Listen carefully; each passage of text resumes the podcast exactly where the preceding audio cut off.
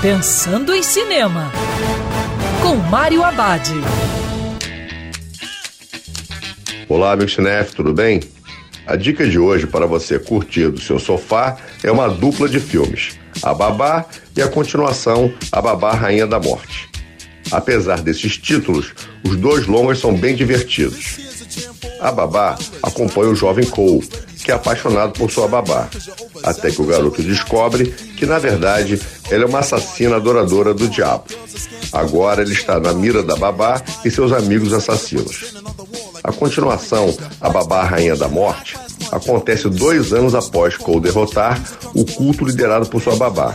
Tudo parece estar bem, mas quando os velhos inimigos retornam, ele terá que lutar novamente.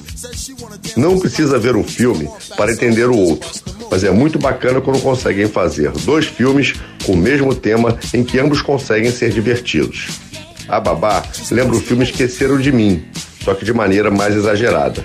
Já a Babá Rainha da Morte faz piada com os filmes sobre a transição entre a infância e a idade adulta. Ambos os projetos usam a fórmula do terror de maneira engraçada. E lembrando, em tempos coronavírus, prepare a pipoca para o cinema agora, é no sofá de casa. Quer ouvir essa coluna novamente? É só procurar nas plataformas de streaming de áudio. Conheça mais dos podcasts da Band News FM Rio.